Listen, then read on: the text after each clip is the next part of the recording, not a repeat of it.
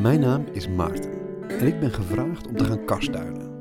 Een reis langs andermans boekenkasten. Want welk meubelstuk vertelt je meer over iemands interesses, ambities en dromen dan een bibliotheek? Oh nee, niet over dit boek beginnen, niet over dit boek beginnen. Omdat je dan al weet, ja, het is me niet gelukt. Had me wel moeten lukken, vind ik. Uh, maar nee, ja. Ik ben toch trots dat het er staat, want dan denk ik, ik kan er nog aan beginnen. Vandaag sta ik samen met schrijver Maartje Wortel in haar woonkamer, die, met enkel glas, zich slecht weet te weren tegen de bedrijvigheid van de gemeente Amsterdam. Ze zijn maanden bezig, echt wel maanden, maar echt met niks. Echt dat, ik zie geen verschil. En de hele dag zijn die apparaten aan en dan komen er weer types met harken op die stenen staan. En dan wordt er weer eens even één streep uh, geasfalteerd en zo. Het slaat echt helemaal nergens op. Wat doet hij eigenlijk? Want... Uh, het lijkt alsof hij een, een gat in het fietspad aan het maken is of zo, toch? Maar goed, dit uh, gebeurt dus. Uh, kijk, dit is een vrij specif specifieke aangelegenheid. Namelijk, ze maken niet de hele dag gaten in het asfalt. Maar wat ze wel aan het doen zijn, echt, ik lach me echt ziek. Serieus, met, met zoveel mensen niks doen de hele dag. Dat ik dacht, ik moet dat ook gaan doen. En terwijl het gedoe buiten langzaam wegsterft, turen wij omhoog naar de boekenkast. Een van ruwe planken gemaakt ding dat dreigend boven ons hangt, alsof het elk moment kan aanvallen. Ja, dat klopt. Dat heeft mijn vader gedaan. Het zijn oude kaasplanken. Het rook, in het begin rook mijn huis ook deed het naar kaas.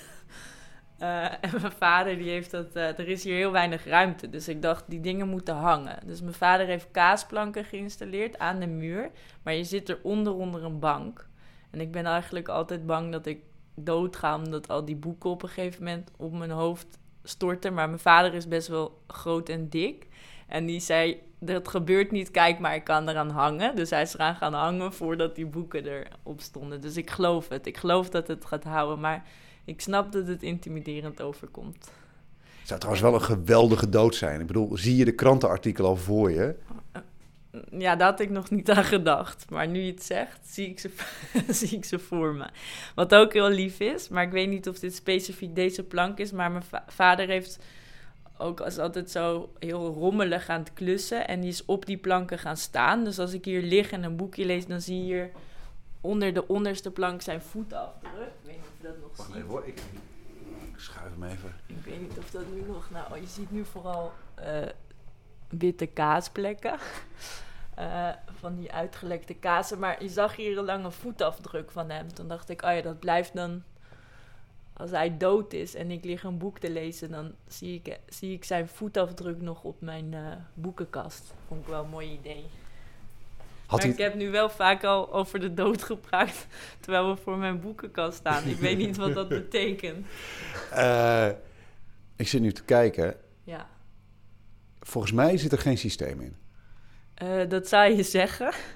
Maar er zit wel degelijk een systeem in. Bijvoorbeeld als, ik, als jij mij nu vraagt, uh, pak, weet ik veel, Clockwork Orange dan weet ik precies waar die staat. Ik heb er nu net ook naar gekeken, dus dat is vals spelen. Maar ik weet van alle boeken wel waar ze staan. En er zit een systeem in, maar omdat de boeken nu... De kast is te klein voor mijn boeken, dus er staan ook allemaal boeken op de grond. Is het systeem enigszins in de war. Maar het systeem was in eerste instantie als volgt. De bovenste planken zijn voor mijn jonge collega. Zeg maar gewoon voor een beetje zo, ja, dat moet ik lezen omdat dat mijn vrienden zijn en omdat ik dat dan ook wil lezen. Maar dat is zo, oké, die zet ik allemaal daar. Dan de onderste plank zijn mijn lievelingsboeken. En de tweede plank ook. Dus dat is dan, daar kan ik het best bij. Ja, want we zijn allebei niet klein, maar die bovenste plank voor je, daar komen we met geen mogelijkheid bij. Nee, daar komen we eigenlijk niet bij. Uh, dus maar de, de, onderste twee planken zijn mijn lievelingsboeken. Al staan nu ook heel veel lievelingsboeken naast mijn bed en op de grond. En dan is, de, is er nog een systeem dat daar op de vierde plank staan de gedichten en dan de filosofie daarnaast. Waar ik niet zoveel van heb, van de filosofie.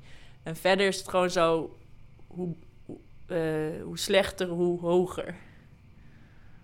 Snap je? De iets wat ik minder, waar ik minder mee heb, staan iets meer bovenin. Kijk, het gaat er ook om wat pak je eerder nog een keer uit de kast om even door te bladeren. En dat doe ik bij die boeken niet. En bijvoorbeeld zoals dit boek, Dat is uh, Swimming Studies van, ja, ik weet niet hoe spreek je het nou weer uit. Lian Chapten. Dat pak ik dan echt ondoor. Dat is ook met uh, tekeningetjes. gaat over uh, zwembaden en zwempakken en zo. En dat is zo verder als boek om te lezen minder interessant of indrukwekkend. Maar het is voor mij als schrijver wel meer inspirerend om even hier naar te kijken of om. Dit zijn gewoon notities over, ehm, over haar als zwemmer. En over zwembaden en zo. En dat vind ik dan heel leuk. Dus het gaat er ook meer om, ja, waar, waar heb ik even tussendoor iets aan om in te bladeren? Ehm, en, en wat haal je hier dan uit? Is het stijl? Is het onderwerp? Is het blik? Wat, wat is het precies? Nou, wat ik heel fijn vind aan, aan bijvoorbeeld dat boek Swimming Studies, is dat daar haal ik een bepaald soort vrijheid uit. Dat ik zie, oh ja, zo moeilijk hoeft het niet te zijn. Bijvoorbeeld, ik kreeg les op de Rietveld Academie van Wim Brands. En hij was heel groot fan van de Simpsons. En hij gaf ons als voorbeeld, als schrijfopdracht, zei hij... Oké, uh, Homer kijkt in de spiegel en hij schrikt, wat ziet hij?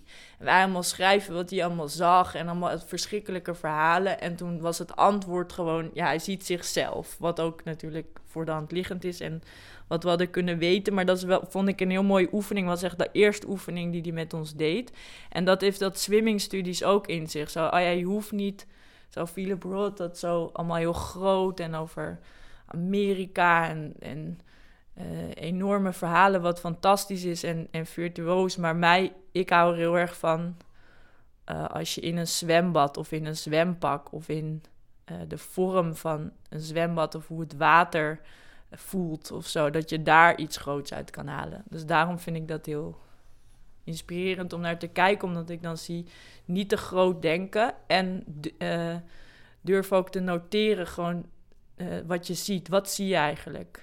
Wat gebeurt er eigenlijk? Wat voel je eigenlijk? Dat vind ik fijn. En wat ik ook heel fijn vind aan dit boek, sorry, ik blijf er maar over doorpraten, uh, is ook omdat ik het uh, fijn vind als tekst en beeld samenkomen. Dat heb ik natuurlijk gedaan op de Rietveld Academie. En dan gebeurt er iets heel anders. Dan gebeurt er ook iets heel anders met de tekst. En wat er dan met de tekst gebeurt, dat probeer ik ook soms te doen zonder plaatjes.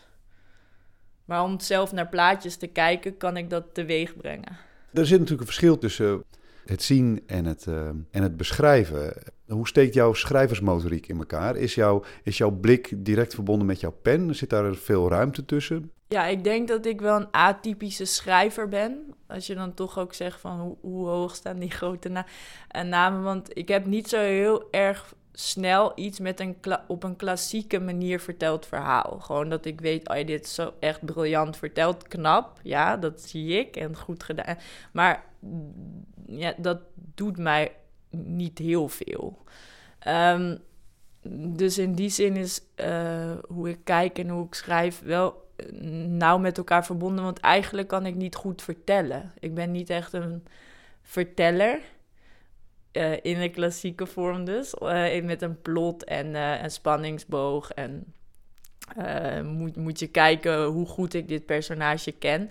Ik laat veel meer dingen zien. En dat, dus de lezer moet ook daar zin in hebben en met mij meekijken.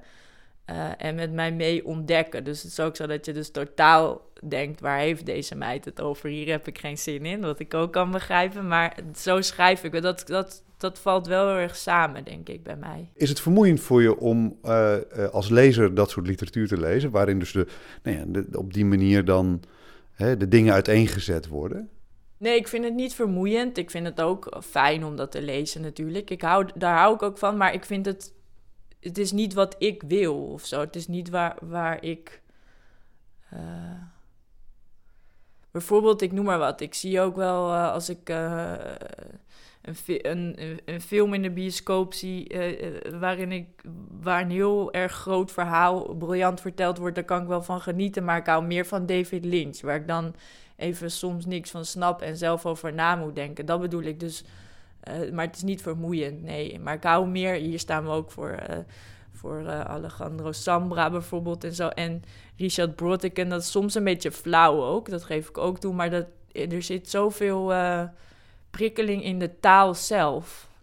waardoor ik daar echt heel, heel veel van hou. En, en denk, oh ja, daar gebeurt iets met mij, net als bij een ontmoeting of zo. Daar gebeurt iets, meteen gebeurt er iets als ik daar een zin van lees. En bij Philip Roth gebeurt er iets uh, wat ook mooi is, maar dat is pas als het hele boek, als het hele boek uit is. En ik ben dan iemand die dat iets eerder vergeet. Terwijl je zou denken dat beklijft.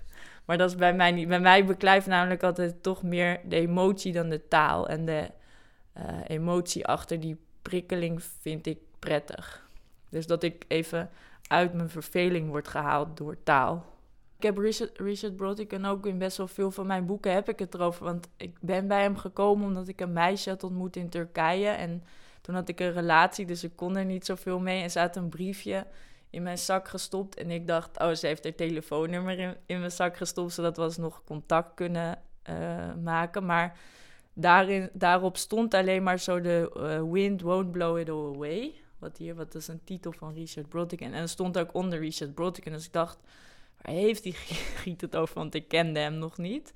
Maar daardoor, omdat ik dus een beetje geobsedeerd was door dat meisje, ben ik geobsedeerd geraakt door Richard Brautigan. Dus ik heb wel alles van hem. En uh, wat er aan de hand is, dat, ja, dat was een, uh, een schrijver, zo'n beatnik-schrijver uit San Francisco. Hij heeft bijvoorbeeld ook op de achterflap van zijn, een van zijn boeken staat...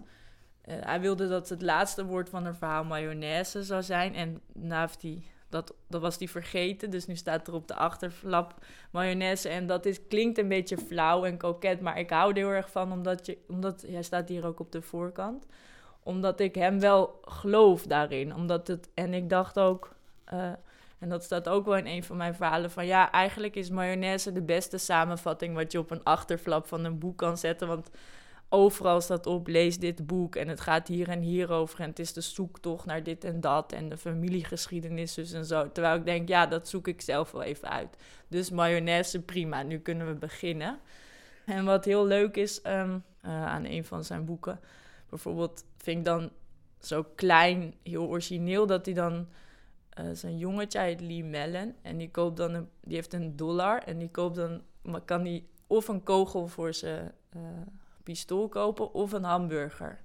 En dan koopt hij een kogel en dan schiet hij per ongeluk zijn buurjongetje dood. En daardoor raakt hij geobsedeerd door hamburgers, omdat hij denkt: als ik een hamburger had gekocht, was dat niet gebeurd. En dat hele boek gaat over hamburgertenten, de beste hamburger.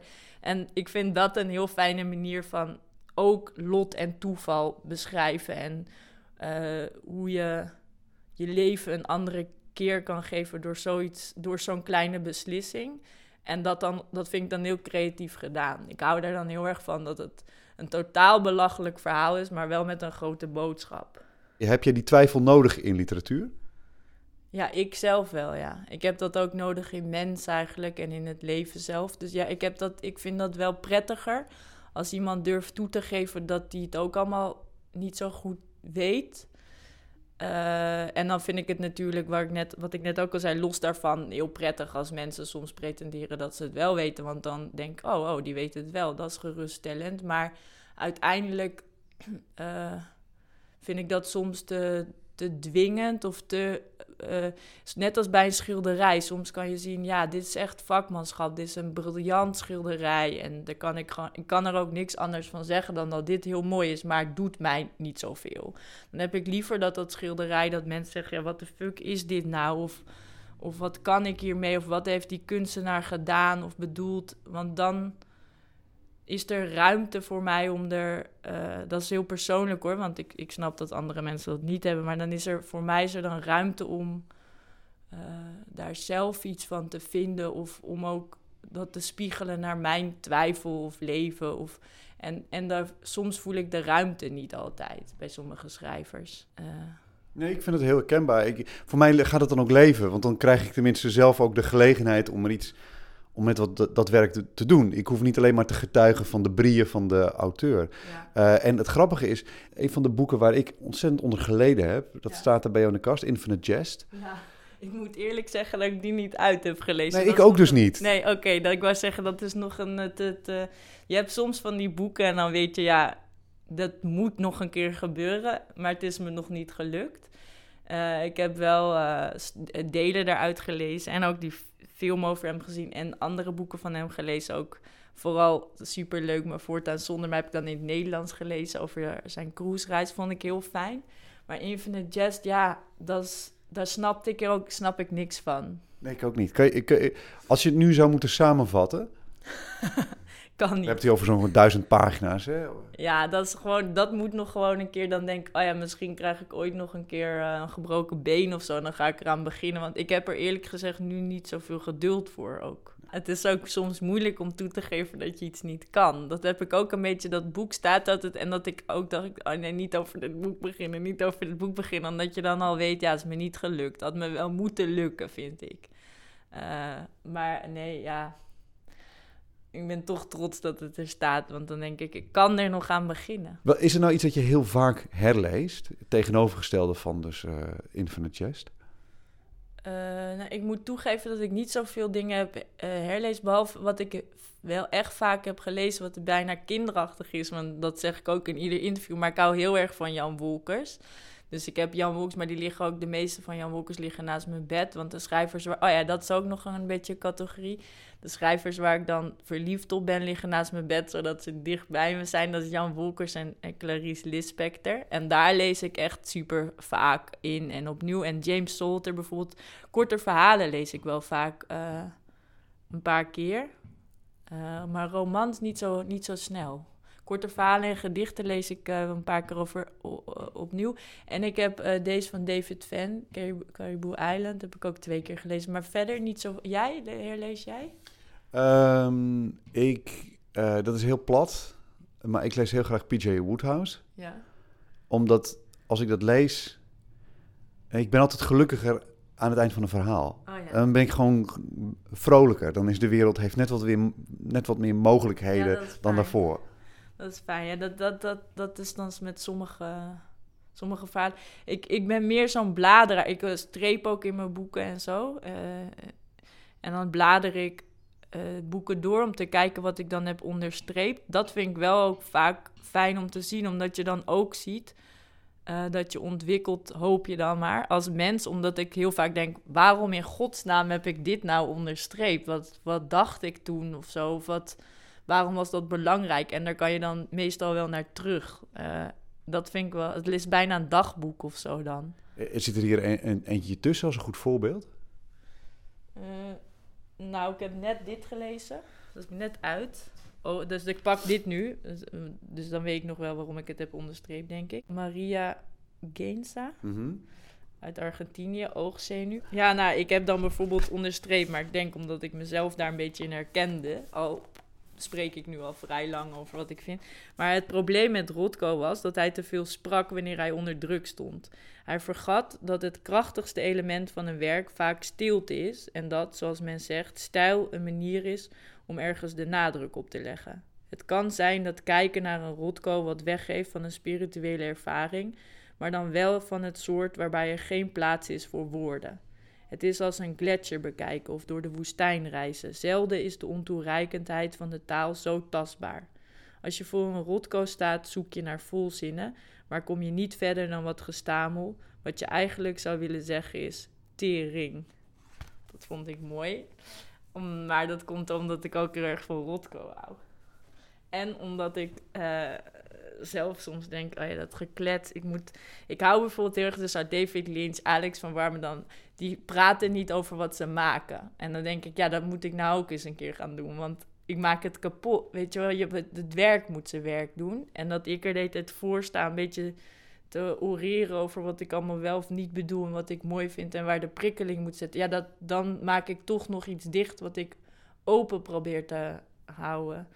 Dus dan lees ik zoiets en denk ja, dan misschien moet ik, moet ik ook zorgen dat mensen zeggen tering en verder niet te veel erover praten. Ik begrijp dat het voor je als schrijver werkt, Ja. maar werkt het ook zo voor je als lezer? Als jij dus iets leest dat je geweldig vindt, wil je dan eigenlijk bij dat tering blijven? Of denk je dan van nee, nee, ik wil weten waarom dit zoveel bij me losmaakt? Nou ja, bijvoorbeeld dan eh, zoals Clarice Lispector. Dat vind, ik, eh, dat vind ik echt fantastisch. Die Braziliaanse schrijfster, toch? Ja, Eh, en die dan.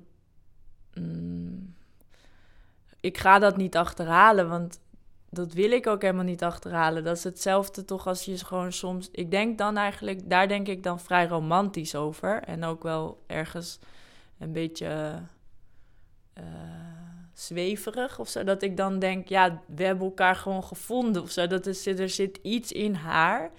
Wat echt buiten. Ik geloof ook dat het in kunst, in liedjes daarom ook staat rot iets hoger. Zeg maar, ik geloof dat het namelijk buiten de taal ligt, buiten vakmanschap of in liedjes, hoe zuiver iemand zingt. Ja, kijk maar naar Leonard Cohen of Bob Dylan of zo. Hoop ik hier niemand mee te beledigen.